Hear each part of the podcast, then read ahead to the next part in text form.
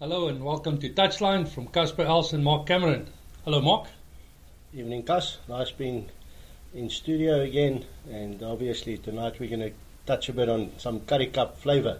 Some serious Currie Cup. We've got a we've got a very special guest in studio, and uh, I would like to ask you to introduce our, our guest as um, I believe it's a friend of yours. Yeah, no one else than fellow Sangweni. Um, he's a he's a KZN old boy.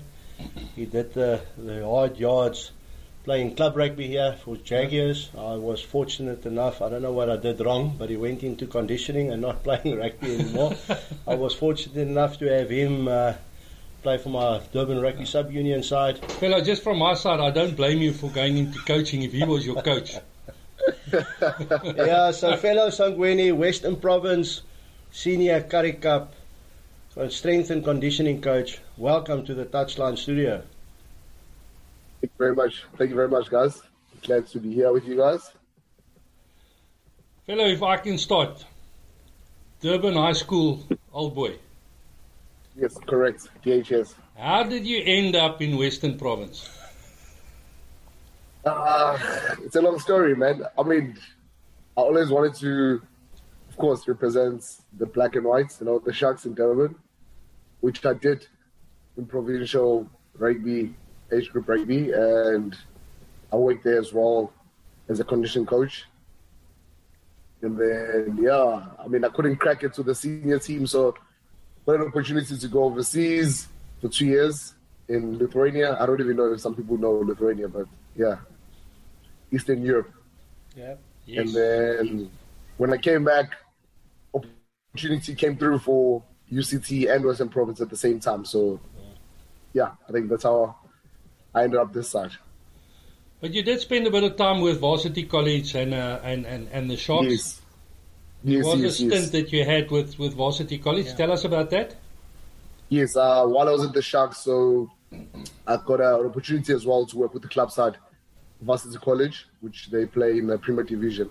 Yes. um, which I think it was a great experience as well for me. You know, working with at the Sharks, now moving back to the club side, I think it gives you the balance of both. You know, working in the professional setup, to the club side, you got guys that just play for social.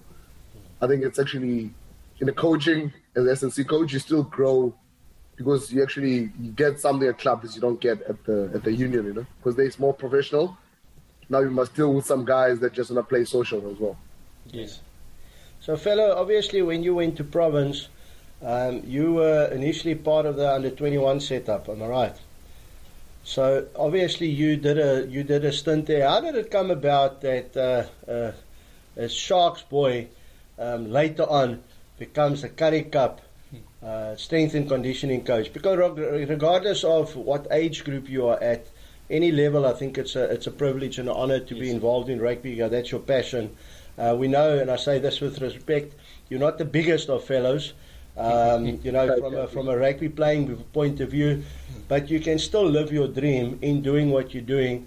And now you are with Jerome Paarwater and them in the Currie Cup. We'll talk about that a little bit later, but uh, you were them.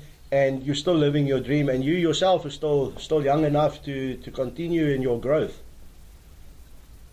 Yeah, I mean, like you say, I, when I got here, I was with under 21. So it was actually tricky because I was doing UCT Varsity Cup and under 21 at the same time.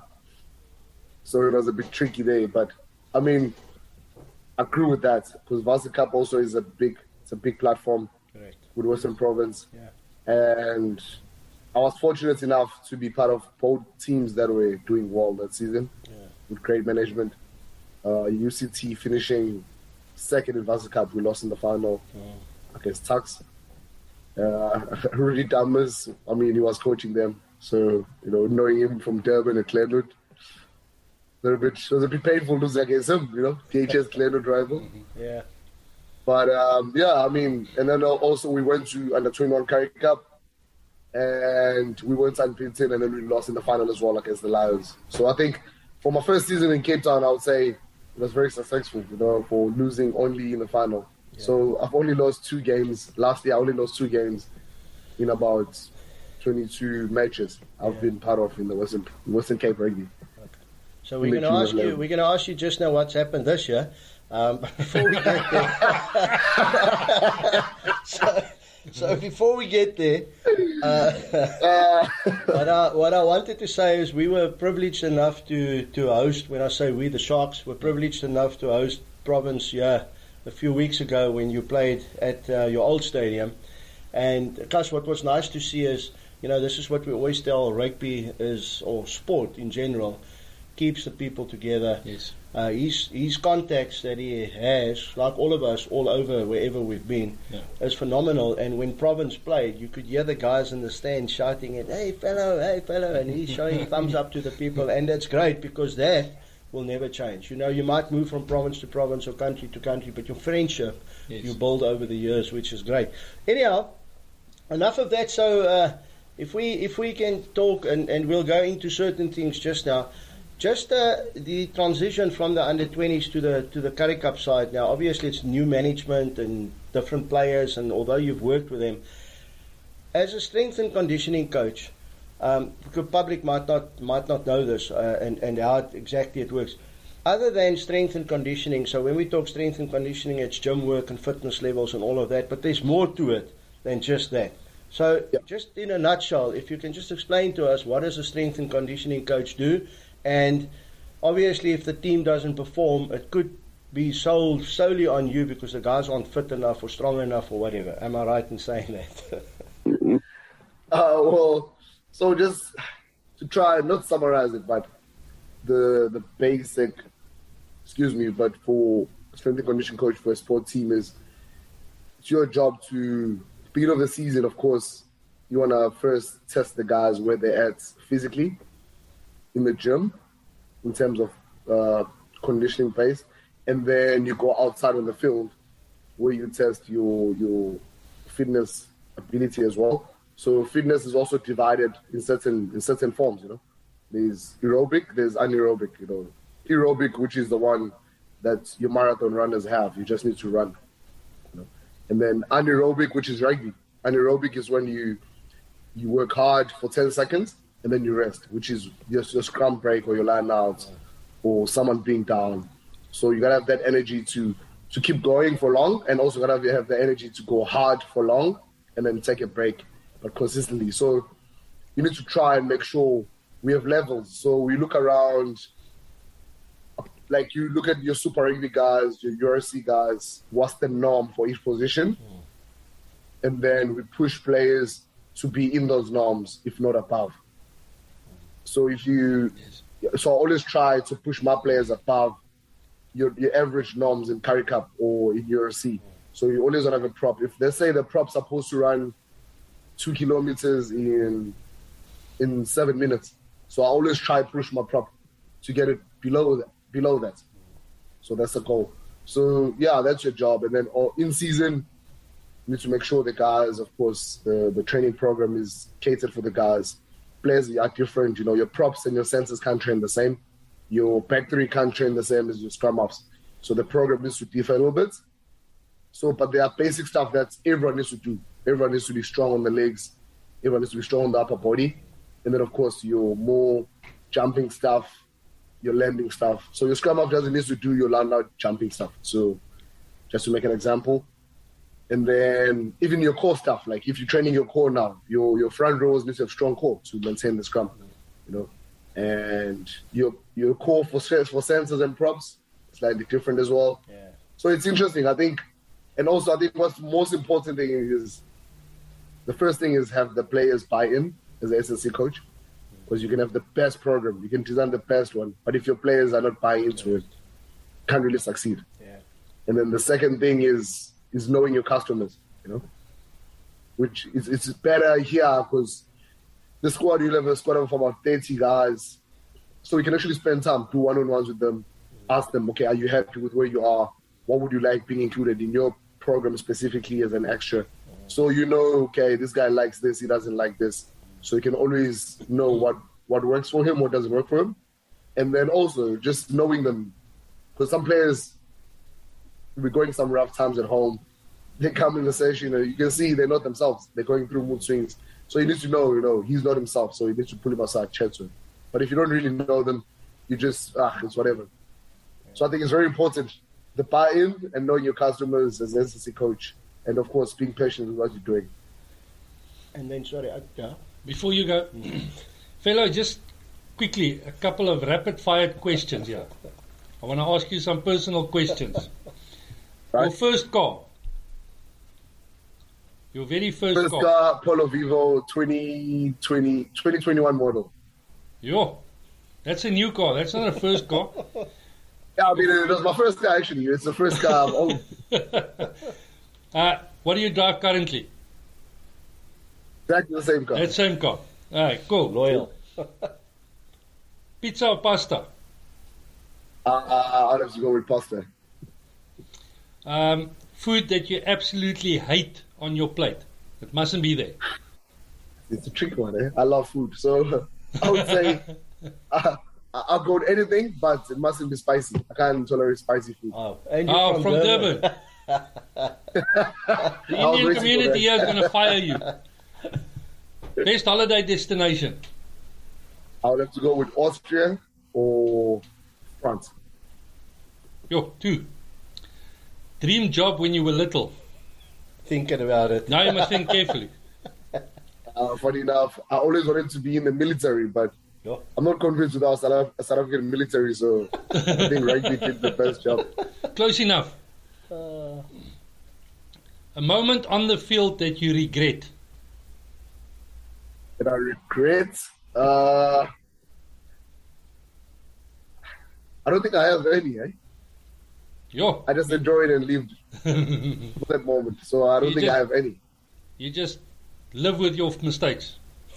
Yeah, and That's it. Cool. Favorite book? I would say it's a book by Napoleon Hill. It's Outwitting the Devil. The Devil. Career highlight. Uh, there's two. Well, the first one is, course, being part of the senior Currie Cup at Western Province, especially at my age. I've never, I didn't dream of it, honestly speaking. So I wanted to do it, but not at this age that I'm currently doing it. So for me, that's definitely number one.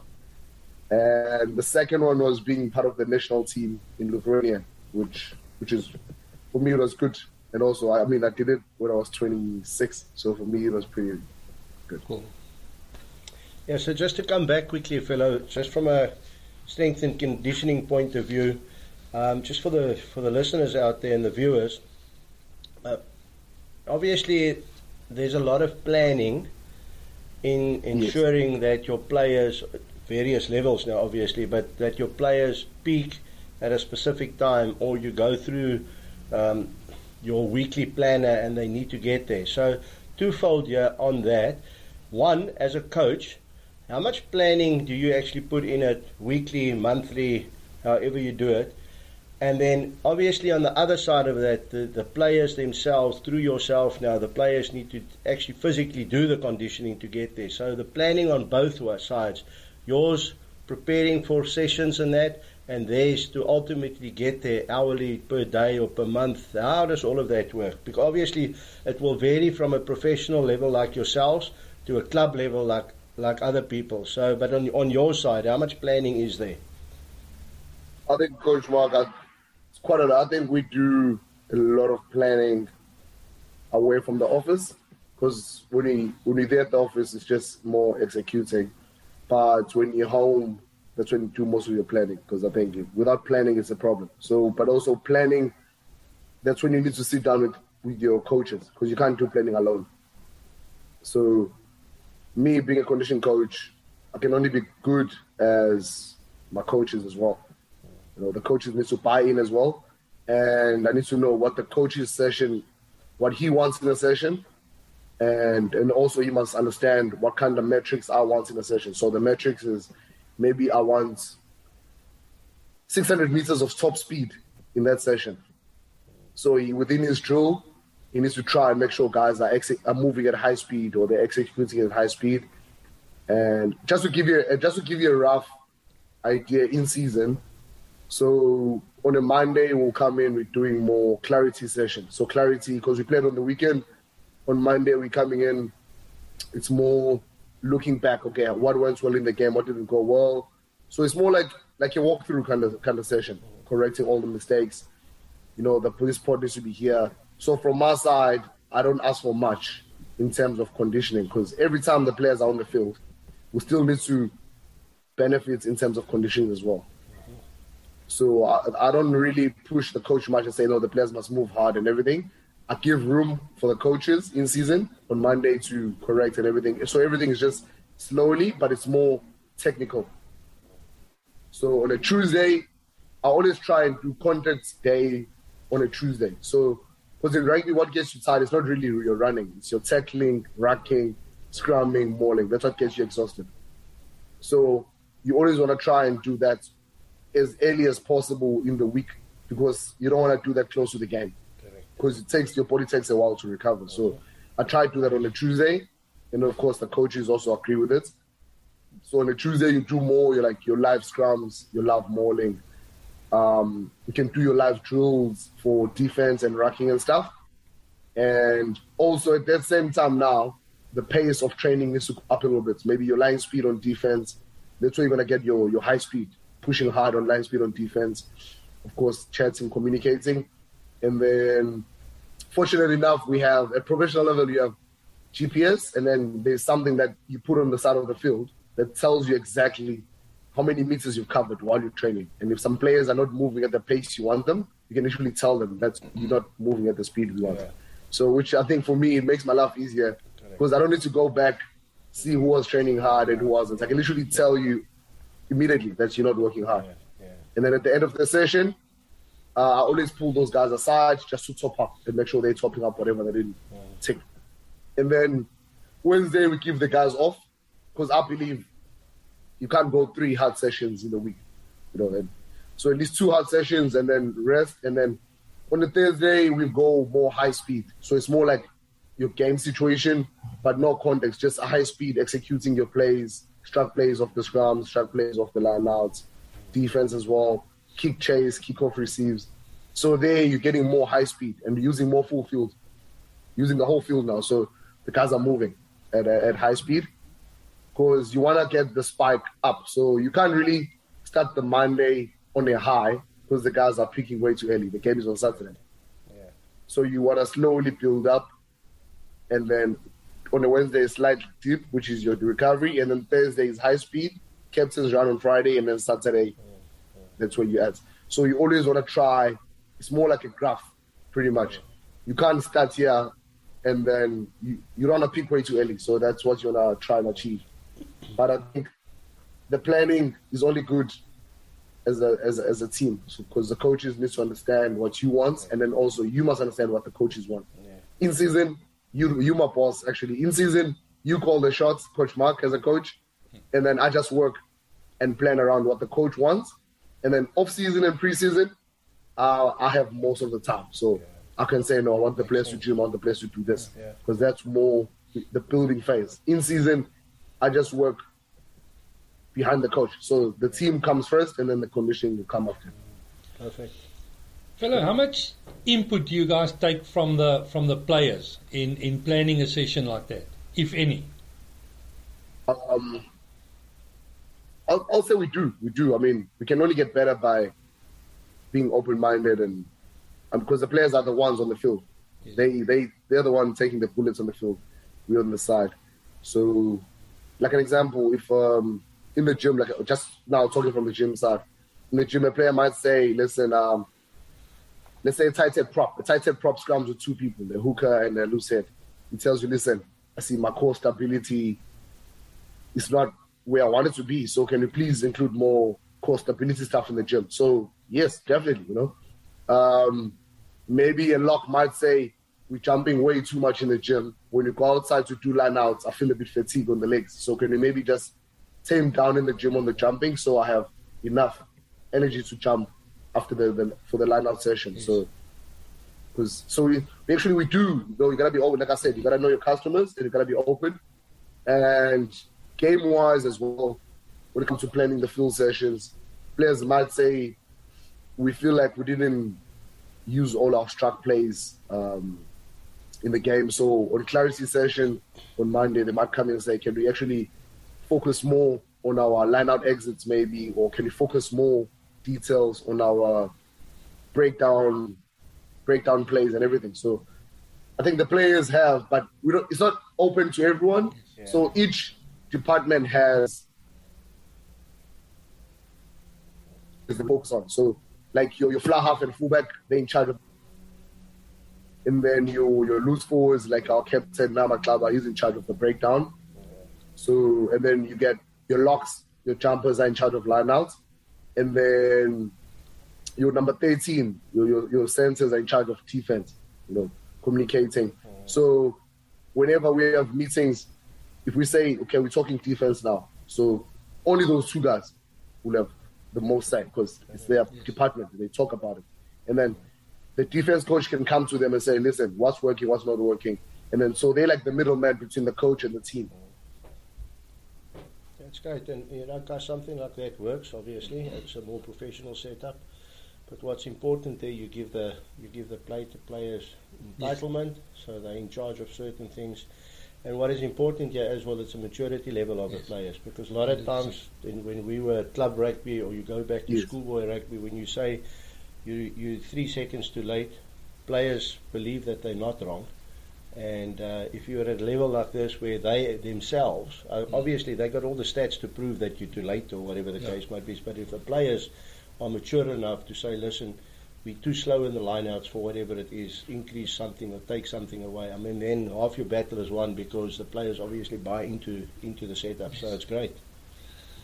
It is great. Fellow, then, one more question from my side is um, where do you see Fellow going from here? What is the next step? And and in that, also, where do you see yourself progressing to as the ultimate job in what you do? Uh, for me, from where I am, currently at, I mean, I'm still trying to enjoy and, yeah, I just enjoy the kind of space and work I'm in. I love it. And going forward for me, I think, of course, it'll be great to get green and gold colors in conditioning, whether it's your under 20s, um, Springbok SAA or the Boks for me it doesn't really matter. But for now, I just want to do well with the current team that I'm, I'm with. And yeah, for me, that's my main goal currently. And in the long term, I would like to give back, you know, in, in Durban, especially in schools. I mean, I came from high school in Durban as well, you know. And I, I know some coaches understand rugby, but some coaches will literally say, run around 10, run around the field 10 laps as warm up, you know, which it, doesn't really help a rugby kid. But um, so for me, I think it's more have a platform where high school coaches or primary school coaches, even though they're not conditioning coaches, but they have to be a little bit clued up what what to do, what players want, because you don't they don't have the the luxury of having a conditioning coach for under under 14, 18, conditioning coach for under 15, under 16. Each coach takes care of his own team. So I think having small seminars now and then, educating the coaches what works for juniors, because training a 14 year old and the 18 year old is two different species. Those are two different kids. So you can't really be happy that, ah, my boy is deadlifting 200 and he's 14. You, you're killing that kid. So it's just, for me, that's one thing I would like to do because where I'm at now, I meet kids that were well praised in high school, but they have so many minor injuries caused by what they were doing in high school not being monitored. You know, like the technique is bad. The kid is happy he can squat 200, but the technique is very bad. Bad for his knees, bad for his for his lower back. Doesn't give him longevity in his career. You know, so I think for me it's just have a platform in long term where coaches can pop in, drop questions. I can drop videos how to train, literally from 13 year olds to to semi professional or even professional level players. Thank you for that. Can we move on to to some actual rugby here? Here we go. Here we Fellow, go. It's coming. I'm Let's sorry, go. I need some water for this one. let's give you let's give you a break. We're going to talk URC first.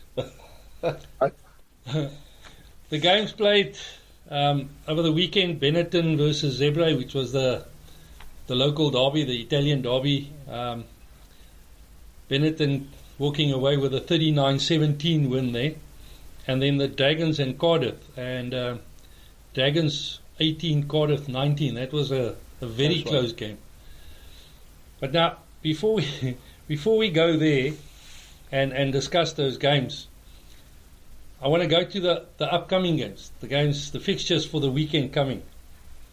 Um, we've got all our franchises playing overseas, and I would like to talk about that.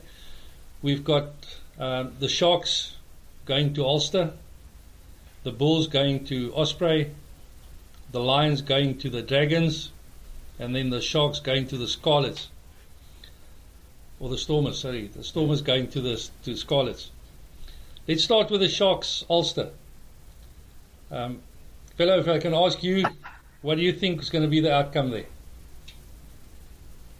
Yes, we're looking at Listen, uh, fellow, you, be, you need to be nice now. You said you wanted to come back to Yeah. Durban, right? I think with that one, as I'll say, I'll say Sharks by six points. Sharks by six. Yeah. The Bulls Ospreys? Mark? Look, let me start like this to say, um, if I can go back to the Sharks as well. Yeah. Um, I think it's going to be a close one. I think Fellow's got it spot on. Um, I'd like to think the Sharks would take it. Yeah. To be honest, we've spoken about this for a while now. We haven't really played consistently well week in and week out. Our big Yes. tests will come now that we're away, and Ulster is not a bad side. So we're obviously all fighting for home home semis and, and so forth. Um, so I think all these teams are going to be a battle royal. But um, I think if you if you look at Ospreys Bulls, that's what you asked. Yeah. Um, I think the Bulls are. I know you never answer what I ask you. You always answer what you want to, but The Yeah. Bulls, I think the Bulls are going to be too strong if they continue like they do. And test will be now because we know at Fort Loftus they're very yeah. they're very astute in what they're doing and meticulous in planning. All that won't change. But our, all our tests would be would be away. But I think they will be too strong for the Ospreys. Maybe by 13. Hello? Uh, like Mark mentioned as well, you know, I think now it's it's a good point. It's a good time for everyone to try and claim your home semis, home quarterfinals, which the Bulls already have. But I think the home semi-final is what people are pushing for. So I think Yeah. the Bulls will try and and literally bring in their big their big dogs and bring in their A game. So I think the Bulls will take it with the bonus point. Yeah. Okay. And then the Lions. Do you think the Lions would be able to um, continue with their winning streak? yeah, having having my little brother playing this, I think, yeah, the boys will definitely pull it. And also, I mean, it's their last game, pretty much. Um, you know, before the playoffs, so I think it'll be very good for them to finish off on a high. You know, considering not having the best season, but and also it's their first season in URC. So I think, yeah, I think I, I'm begging them to actually come back with a win. well, everything considered, they're not doing too bad considering that they, they, they 11th on the log. If you think where they started and, and, and Yeah, how they sure. started the season, 11th on the log is not, I, I think, is not bad for where they started. Look, if you look at the their home ground advantage that we've had all along, Yes. I mean the stint that we've had at home, they've actually Yeah. been good. And and let's let's let's be open and honest here. Unlike the Stormers, the Sharks, and the Bulls, in theory, and I say this with respect, they have no name brands. Hmm. There's no Springboks and guys that have been playing at that level. I mean, at this level, um, I, you know, some people will question this, but this might even be higher than Super Rugby, if it makes sense what I'm saying, especially playing away in the north. Um, and the Lions are a young side, as he's just saying now. It's a young side, some quality players there, but there's no superstars. And in the beginning, they struggled a little bit, but they're finding their feet. I mean, I'm not talking about the rest of the Lions going down Currie Cup and, and all of that. We're talking URC specifically, and they have turned the table. So I think, and, and both those teams, in theory, have nothing to play for but pride. Um, and I would also like to, to think the Lions will be too strong, but the Dragons aren't going to be easy at home, that's for sure. No, that's for sure. And then um, fellow, the Stormers. Stormers call it. I think the guy, I think the guys will definitely come back home with a bonus point, which, which was what we want. So, so we can hopefully finish second and then get a home semi-final. Yes. So I think, yeah. So I think the guys, you know, they've been good. We haven't lost a game at home as well. So, and I was having a week off. So I think the guys are well rested. So going there, guys are prepared. So I think it's just a matter of executing and then come home with that bonus point. Yeah, I think the self belief has changed over the last couple of weeks as well. You know, in the beginning of the URC, like all our sides, to be honest, battled a little bit. And I mean, it's like the Boks when they went to the World Cup. Everyone mm. wrote us off the year, Yeah. last year before that. And if you look at the Stormers, fella, I mean, you part and parcel of, of the setup in the union. Yeah. Let's face it, last year wasn't a good year for the Stormers. Um, No. And even the beginning of this year wasn't a good year for the Stormers. And all of a sudden, it's just leave that light switch just went on. Yeah. And if you think about it, the Bulls probably are, are close to, to the Stormers, but I think the Stormers have been more um, consistent over the last month or so with regards to rugby. And I mean, if you give their backline any space, they can shut you down from anywhere. So I think I think you are 100% right. I think they're going to be, although the Star, Scarlets are also a quality side It is a quality with their national Yeah. teams back. Very, but very good I side. think if, if anyone, out of all four out sides going, I think the two, te- and we're hoping for four wins, obviously, and more so the three the three franchises that are at the top. Um, but I think if you if you look from a consistency point of view, then the Stormers and the Bulls are probably right up there to, to ensure they come back. And don't forget, all these teams would like to get a bonus point as well, because that's what we're fighting for now. Then the game that I believe is going to be the one to watch is the, the Leinster Munster, top of the log. Uh, Leinster currently at 62 points, top of the log. Yeah. Munster at 56 points, second on the log. But the Sharks Stormers are also on 56 points. Sharks lying at number three, Stormers at number four, um, also at 56. The Bulls further down at number six with 53 points on the log. So that top of the log match, fella, Oh. Yeah, geez, having watched, I watched some Heineken Cup uh, thing on the last weekend and watched both sides playing there.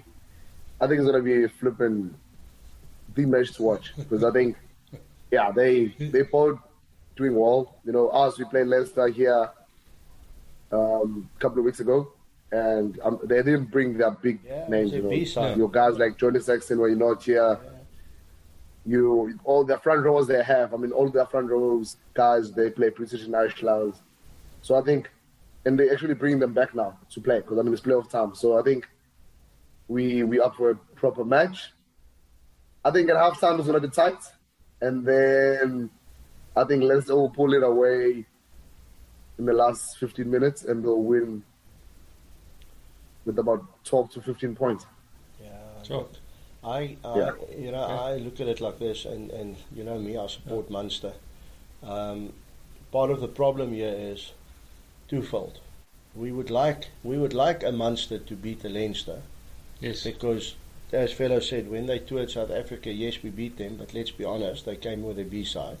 yes, Right, so I know Jake White spoke about the unfairness thereof because they came with a B side and the Stormers and the Sharks played them when we going when the Stormers go overseas. I mean when the Bulls, Bulls go, go play, overseas, them, they play play the- the A side. yes, But obviously they we also spoke about the Champions Heineken Champions Cup where they rested their players for that specific game and that's why they obviously had to be fresh. So if you look at the stats, we want Leinster to beat Munster. And we want the Stormers and the Bulls and, and, and obviously the Sharks to win for us to go to that second, third, and fourth space because that's where we want to go to. Um, but I think it's a psychological thing. Munster haven't beaten Leinster in I don't know how long.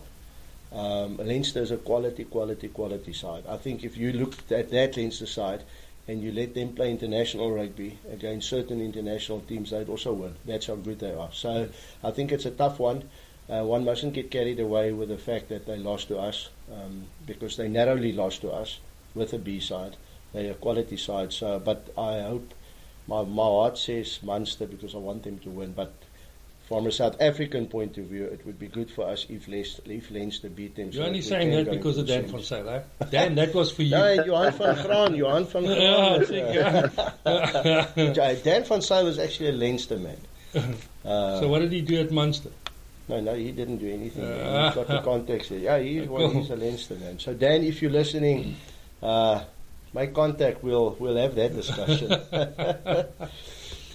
Okay, and then if we can move on to Currie Cup. yeah, I'm wait- waiting for Let's, this. you've been waiting for this one now.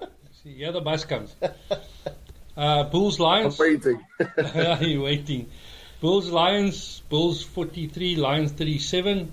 It wasn't such a big hiding as everybody thought it's going to be for the Lions. Um, there was big talk over the or during the week last week saying that um, the Lions crossing the Jukskei is going to going to have a problem, and it wasn't. No, for sure. And and look, I, I alluded to it a little bit earlier as well to say the URC side is doing well and the Mm. rest of the franchise isn't, which is a fact if you look at it like that. But if you look at that specific game, 37-43, then something is happening in the line setup. Um, I know a lot of new players, and they, they've actually pulled in players from the Varsity Cup and, and whatever as they are contracted. Um, that scoreline, I think, would have surprised many. Yes. Um, from a union point of view and from a coaching point of view, obviously they see it differently and they know where they're going. From a Lions point of view And as well. line, so, sorry about that, but uh, yeah, you know, so and, and and that's how it is, you know. So for them, although they lost, Yes. I think they would have taken a lot of confidence out of that going into the rest of the Currie Cup, and Yes. that's what we want. We want the teams to be as strong as possible. Hundred percent. Fellow, I want to ask you the Cheetahs Sharks clash. Um, 44 Ah, 15. jeez. The second time, That- that- second week in a row now that the Sharks lost this. They, they've been doing great. But uh, also, just to give credit to the Cheetahs, especially playing there in Bloem, you know, before you even kick off those flipping bikes, they're on the field. They already, you know, they got Yes. that mental advantage on you. But I, I must say, man, the Cheetahs, I think the Cheetahs have that that ability to play together for so long because they only play one competition. If you Yes. think about it. Yes, yes. So they literally, they literally do preseason, off season, just for one competition, and they together. Literally, the combinations of players don't really change much. With the Sharks, players get pulled, and URC come down. There's players there. So I think that's one advantage Cheetahs have. You know, they they they've been together for so long. They've been training together. They play together. They're only playing for one competition with with the big squad as well. Uh, but I must say they they executed well, and they they seem to play where they were supposed to play, and not to play where they were not supposed to play. And then the Sharks, like Coach Mark mentioned, you know, losing now back to back in Currie Cup, which doesn't put them in good space. But I think, yeah, Cheetahs in Bloem is not an easy one. So, but I think the Sharks could have done better. So, fellow, if I can just ask you a question there, because when, when the Currie Cup started, the Sharks actually did well. We were leading the Currie Cup at one stage, and we'll get to Province now. I see you licking your lips, but um, if we if we if we stay with the Sharks, the Sharks actually did well in the beginning, and I can't remember it's way back when, but I think we lost to the Bulls at Loftus, and I think that's where it started going south. So, what would you, as a as a provincial uh, coaching structure? Uh, obviously, you analyze and you do things like that, and I don't. I'm not asking you to go into detail as to what you guys do. So it's more of a a, a, pub question, if I can put it that way. What would you think could possibly be the problem from a from a spectator's point of view? If you see how well your team is doing, and all of a sudden um, they're not gelling and they're not actually getting there, is it is it a psychological thing? Have they lost belief, or what do you think it could be? I would say, being part of a structure like that, I would say I would look at first the players we have in that time period when we are doing well, the players we have available for, we had available for us. If those players are the exact the same players, then I'll I'll say it's more of a, a mental thing, a self belief thing, because maybe, I mean, having a let's give an example, having a young side playing Currie Cup of course, every if they get three or four guys like your like your Ruan Pienaar, Frans Steyn around them, it gives you that security, you know, that at ease. But now, if let's say we start the season with senior guys mixed with the younger guys, and the senior guys get taken away to go play maybe URC, and now it's just maybe your young, inexperienced guys, that might have an effect. But I don't think that's a problem with the Sharks because I, I feel like it's the same guys. So I think it's more. I don't know. I'll, I'll look at more the mental side of side of thing, and maybe the players themselves, just believing in in the believing in the in the game plan and the, the, themselves, what they're capable of doing. Pumas, Western Province. Pumas 17, Western Province 23. Traveling to, to Nelspruit is never easy. And that's why he's smiling because they won the game. They won the game. yeah. But it So wasn't that easy, was it? No, no, no. It's not an easy one in Mbombela, but I must say you they know, were very. you know they won? They switched the lights off. One way of doing it. Well, we don't even know where the switches are, so we couldn't even find the switches. so just No, but uh, I, I must say, listen, uh, Pumas, Pumas are hard side, you know. Like when you played them here around one, played them here at Cape Stadium. I think it was a Wednesday game. Jeez, they they showed us flames, you know. They are very. They, it's the same thing with Pumas. It's the same thing with, with with Cheetahs. I must say, you know, it's just one big group working together, playing one competition. No, No, for sure. players moving up and down. No, for sure. So they were very good when you played them in round one. Uh, but also with going up now, like you mentioned, it's not an easy one playing up there. You know, traveling. Um, it's just in Mbombela Stadium, their fans. They the only thing you see there is pink on the sta- on the stands. You know, you, don't see any blue and white. So you must try and and, and drive yourself. But yeah, it was a tough game. It was a very tough one. Um, I mean, we were leading 20 points to 10 and they managed to come back and you know to, to to get a try and I think and convert it as well at the end and then of course the lights went off That's what I was going to ask now, and, and we're running out of time. But I wanted to ask you. I mean, that's a professional setup, right? So, so how how did did that, if it did, or how could it affect the players on the field? Because I mean, the lights went out and then it came back on, but it wasn't the, the lighting that you were playing under in the first. So, I mean, at at certain places on the field it was dark. How does that affect the team, and how do you actually keep them focused? Because I mean, it's a shock to everyone. Even the commentators got it wrong. I know it was a the floodlights at the stadium going off Yeah.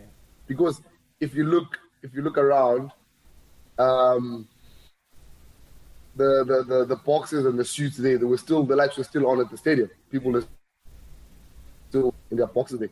And then the ref put the lights were off because he even issued a penalty in the tuck. Yeah. And light came on because I was on the. I asked him how long would it take. He says, "No, okay, the lights are coming on. They'll go. They'll just in two minutes the game will go on again." So I look, like you mentioned, when the lights came on, it takes a while for flashlights to fully come on. You, know, you don't just switch it on like a house light and comes on.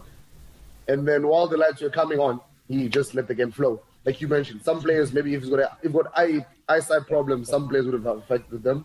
But at that moment, I don't think anyone was worried about anything, but just because Pumas had a line out, because they kicked for touch, they had a line out, they molded.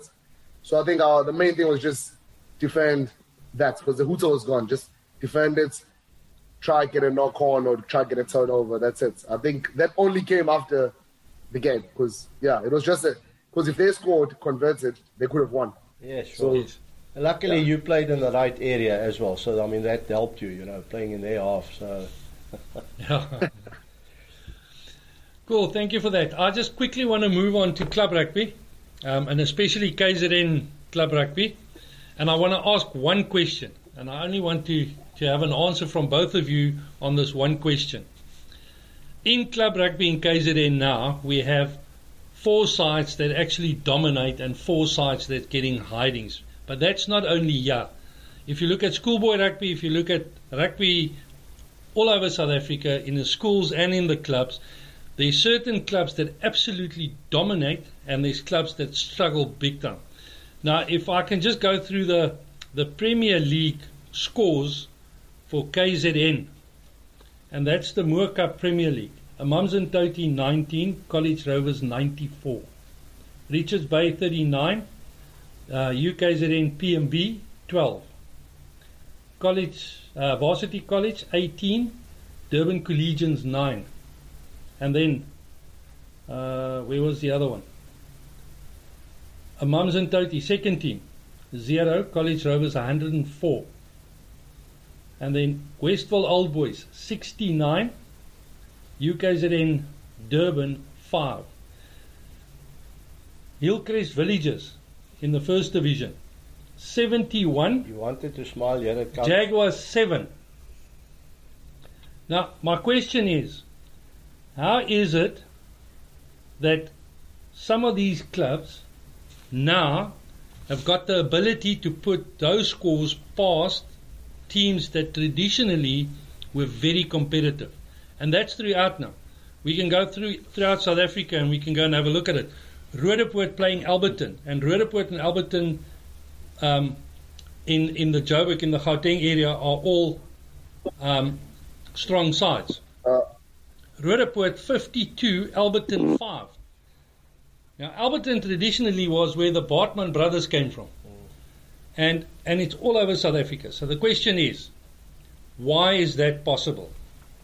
So can I just answer it on his behalf in the beginning because he was cut off there for a while, I think. So I'm, uh, fellow, I'm not sure if you heard the whole question. So technically, uh, what, what what was asked is why are some teams struggling while the others aren't struggling, and you get higher scores than in the past? Yeah. Because this year Yeah. obviously was that. So if you if you can elaborate on that. Um, it would be great, and then I'll answer. But uh, yeah, because I think you dipped there for a while. And uh, I think I, I, I think even also like even like he mentioned before the the whole question, he said even schools, there's schools that are just more dominant, others are more struggling. I think it's more of recruitment. Recruitment plays a big role, you know, recruiting quality players. I feel like every club has a has a goal and wants to recruit, but of course the funding coming into the clubs, sponsorships, having the right people putting in the, the, the right cash in the club. That plays a big role because I know some clubs will try and get guys job opportunities so they can commit to the club. Um, yeah, I think it's just more of the funding. The more funding you have, the better. Because I mean, if you look at also look at the Sharks, they signing wherever they want now because the funding is good. You look at the Bulls, same thing. The funding is good. It's the same thing goes down to club. Um, the more funds you have, the more players you can keep, and the quality you have in your club as well. Do you want me to answer? I want you to answer, Mark. Ditto. I was going to say the same thing. Look, that's part of it. Um, unfortunately, you, you're talking funding, so let's go funding quickly. Um, you, you only you only basically spoke about spoke about players and, and, and getting in No. quality players. With that comes funding. Part of that, which is important, yes, it's a conditioning coach. You look at coaches. Um, your your I must say this with respect now. Your higher paid coaches, put it that way, if you want to go that route, will go where the money is because that's a, that's that's their Yes. passion. The more they put in, the more they Yeah. want. So if you if you are lesser paid coach, then that's the quality that you're going to get. If you're not paid at all, that's the quality that you get. Sadly, that's how it is. Rugby rugby isn't like pre '95 World Cup where it's completely amateur. The sides that, that we mentioned earlier on are the sides in the leagues all over South Africa that has more funding than others. You can look at the Bulls in their region, um, the Harlequins and whatever. Sadly, that's how it is. Um, I don't think that's that's that's only that because even at schools, so some schools don't uh, give bursaries or massive bursaries to rugby specific. Um, but I think, in a nutshell, what uh, fellow is saying, I would have given you the same answer, uh, which is sad. Though. Gentlemen, we're running out of time, or we ran out of time already. Um, thank you for that. I really appreciate, fellow. Thank you for your time. Thanks for joining us. Really a pleasure, pleasure chatting to you. Fellow, yeah, Thank you very much for having me, guys. And, and thanks after all this time to, to finally commit in the sense of being Yes. busy. I do understand that. But uh, after the Currie Cup final or the week leading up to the Currie Cup final, we'd like to get you in here and uh, maybe Yes. one of your other coaching staff and, and see where you guys ended and that. But for the rest of the campaign, there's not much left. Um, all the best and Yes, keep the Definitely. keep the Sharks flag flying high there at Province for us, if that's okay. with you. We're actually playing the last game of the season, so it's going to be a tough one to keep it flying. So right now I'm blue and gold. Right now I'm, it's blue and white. So Blue and white. yeah, no, Right, I hear you 100%. So thanks for that. I really Thank you, appreciate fellow. it. Really appreciate your time. thank you very much for having me, guys. Thank Thanks, you. fellow. To all our listeners, thank you very much. From myself, Casper Els, and Mark Cameron, have a great rugby week.